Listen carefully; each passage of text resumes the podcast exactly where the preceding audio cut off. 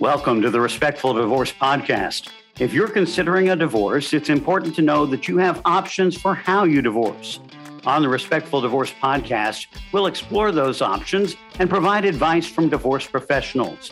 We also talk with divorce clients about what went right and what went wrong in their divorce. On today's edition of the Respectful Divorce Podcast, we're talking with Camille Milner, who is taking over as the new host of this podcast. She's a longtime leader in the collaborative movement. But today we thought, let's get to know Camille. Camille, thanks for taking over as the new host of the Respectful Divorce podcast and, uh, uh, and, and being with us today. Glad to be here. Excited to start this adventure. So one of the things that we thought we would do is is just begin by playing a, a fun little game, uh, and uh, that's a get to know Camille. Uh, so We've got a series of questions for you that we're going to ask. The first one is uh, a, a simple one. Where were you born? I was born in Fort Worth, Texas at Harris Hospital. And, and tell us about your family. Uh, my mother's an English professor. My dad's a history professor. My only sibling, my brother, is an international relations professor. So I'm kind of the misfit of the family, being a lawyer and and so your education where did you go to undergrad? Where did you go to law school? Let's start with first grade. I went all the way through denton independent school district graduated as a denton high school bronco. Then i went to university of north texas here in denton and then ut law school in austin. Um, and then the uh, name of your firm. It's s period camille milner but i usually just use now camille milner that's my formal name, but that I usually just use Camille Milner now. So let's talk a little bit about collaborative, um, and and maybe maybe we should say uh, how long have you been practicing family law, and then why did you start practicing collaboratively? Well, I've been practicing family law since 1984, as soon as I got licensed. So that's getting close to 38 years. Um, I've been a member of Collaborative Divorce Texas since its inception. I became a charter member thanks to Matt Gregory and uh, convincing me that was exactly what I needed to do. He's always been a great influencer for me. And so that was in, I believe it was in 2004 when the organization was chartered. Uh, and, and so, what appealed to you about collaborative? Well, I don't think family law has ever been a good fit for litigation. Sometimes it's necessary and inevitable, but for the most part, most families and most couples want to be their best selves, and collaborative enables them to do that and helps us lawyers bring our best selves to the table as we all work toward a resolution of the conflict, more like engineers working on a project rather than trying to destroy the other side. So I, I remember at one point you had a uh, you had a a, a divorce uh, trial uh, went all the way to the court and um, and the story that I heard and maybe you want to expand on it was that that um, you had uh, the mother on the stand and uh, and it was a pretty rough cross examination of her. Um, and you won the case, but you felt terrible. Can you kind of kind of talk about what that experience was like for you? Well, very often parties do things that they would rather and be better off that no one ever knew they did. They are not being their best selves when they are in the midst of a divorce or a separation. And this lady was determined that she was, by divine right, going to take the kid and move out of Denton. And the dad had been actually, in a lot of ways, the primary parent. And so I asked her, Would you prefer uh, being joint conservator with this dad or not being involved in the child's life at all?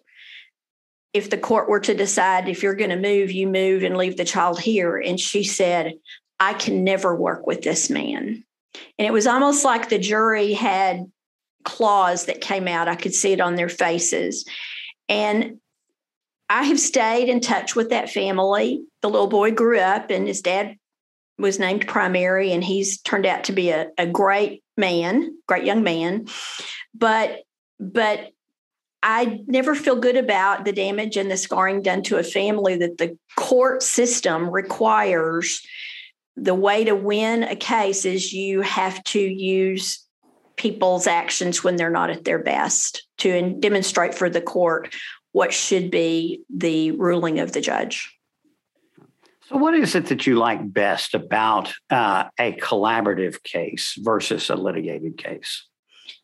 That again everybody is working on a project to resolve the conflict and move the family to the next stage of their lives and keep the family intact even if they're not married and living in the same house so that the children can not as mike gregory used to say have butterflies at their recital because they're nervous about their music, not because of how their parents are going to behave.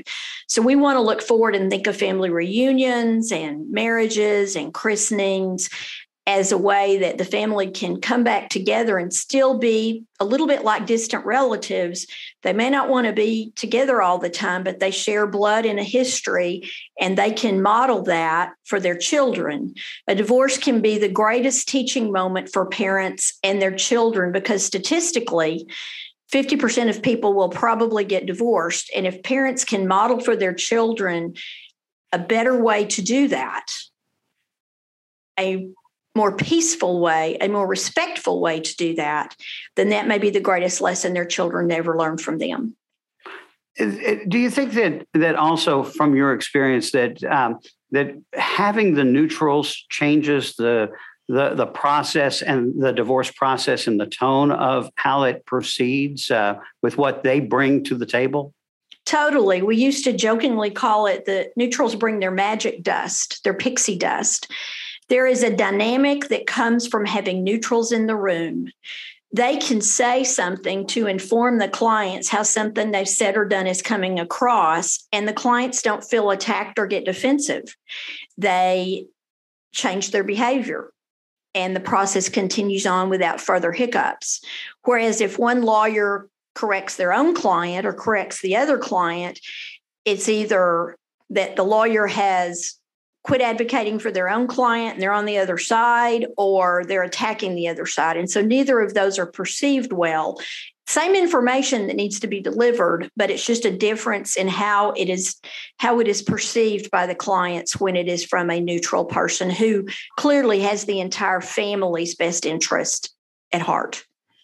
And and and just one more thing on this in terms of success stories. I've heard you tell the story about the uh, the little girl in the back seat uh, after the case was finished and proved up. Then and basically thanking her parents for the way they chose to go through the process. Can can you tell that story?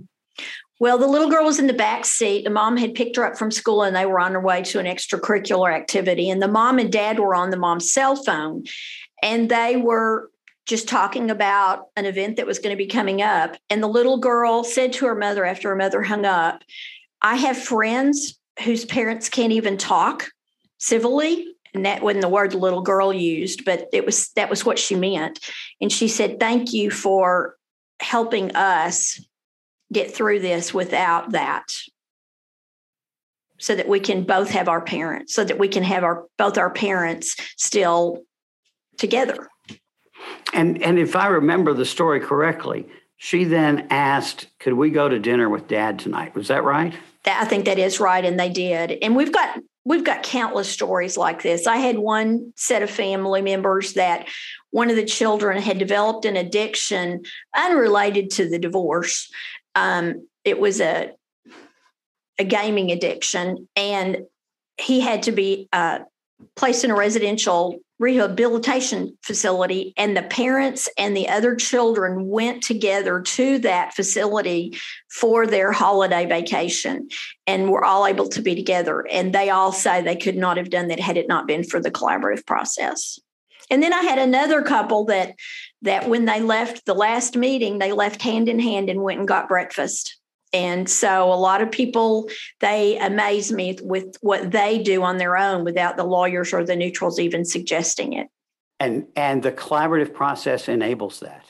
Absolutely. It gives them conflict resolution skills and communication skills that will serve them and their children for the rest of their lives, not just in their relationship, but in all their relationships. It really will be a transformative experience for clients and enable them to move forward again as a family, just not the same exact family structure that they had when they were married. Okay, so we're going to do a rapid fire series of questions here uh, to, to, to help people get to know you a little more. What are your hobbies? Well, I like sailing a lot and I like getting in my truck and driving really fast on the back roads of Texas, listening to my playlist all by myself. Uh, your last meal would consist of? A chili relleno filled with cheese, covered with tomatillo sauce, and guacamole your favorite restaurant? Mi Casita here in Denton. I go through there nearly every day and get their chicken fajita salad and eat it at my desk. And when I leave town, the last thing I do is go get something with their hot sauce on it. When I get back in town, that's the first thing I do is go get something with their hot sauce on it. The most interesting thing you've ever done? Probably traveling through England all by myself. The greatest influences in your life?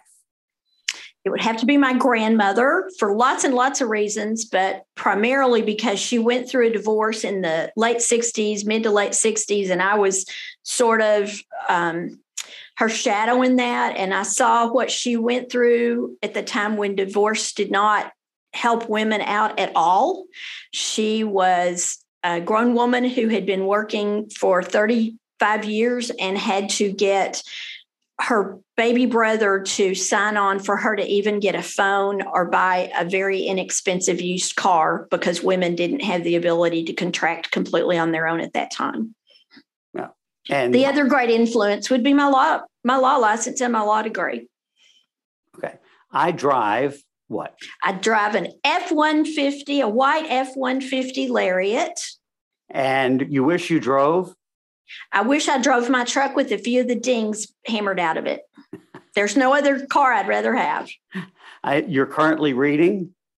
Well, I just finished The Longevity Economy. And so I don't know what I'll be starting today. Okay. Your favorite book?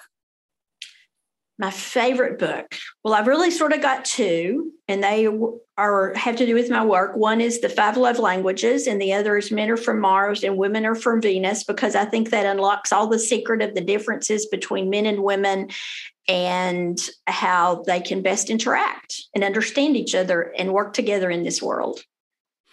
And then uh, the next one your favorite song and your favorite band or my musician. favorite my favorite song would probably be Happy by Pharrell Williams. It always puts me in a good mood, and especially the video of that because it's so many people that are happy. And then my favorite band would probably be Mary Chapin Carpenter because she sings songs that I find very inspiring. Okay, four fantasy dinner guests. That would be Thomas Jefferson, Abraham Lincoln, and John and Jacqueline Kennedy. Your favorite quote? Talk is cheap. Your friends say that your greatest asset is? Um, I think it's a little bit like what the Queen Mother of Queen Elizabeth said. Um, that the greatest thing to teach our children is I, I think my mother taught me good manners. I'm polite to people. And then finally, um, the most important advice that you could give a teenager the most important thing I would tell teenagers is have faith in yourself, be patient with yourself, work on yourself with the help of others, and then give yourself time to find your way because your way, the, the path that you're supposed to take will come to you if you do all that work. All right. You have met Camille Milner on the Respectful Divorce podcast. She's the new host of this podcast. Uh, you can also find more information about Camille in the show notes. Tune in next time for another edition of the Respectful Divorce podcast. And remember that collaborative divorce is a better way to untie the knot.